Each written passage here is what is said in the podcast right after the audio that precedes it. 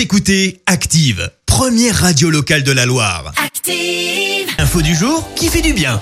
Aujourd'hui, pour euh, l'info du jour qui fait du bien, on parle d'une belle initiative pour l'environnement dans le Finistère. Où des mégots sont en fait transformés en mobilier urbain. Et oui, c'est possible. Jetés par milliers de tonnes chaque année en France, les mégots de cigarettes sont parmi les déchets les plus difficiles à recycler dans le Finistère. Donc l'entreprise qui s'appelle Mégots, je te le donne en mille, leur donne une seconde vie en les transformant en mobilier urbain. C'est une première en Europe.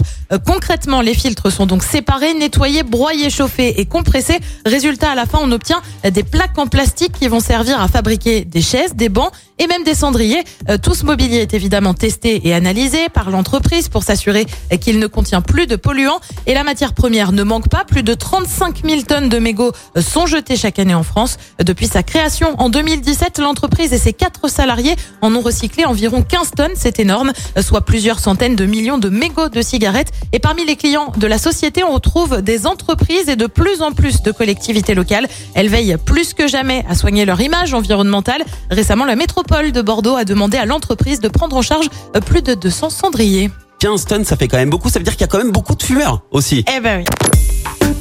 Écoutez Active en HD sur votre smartphone, dans la Loire, la Haute-Loire et partout en France, sur activeradio.com.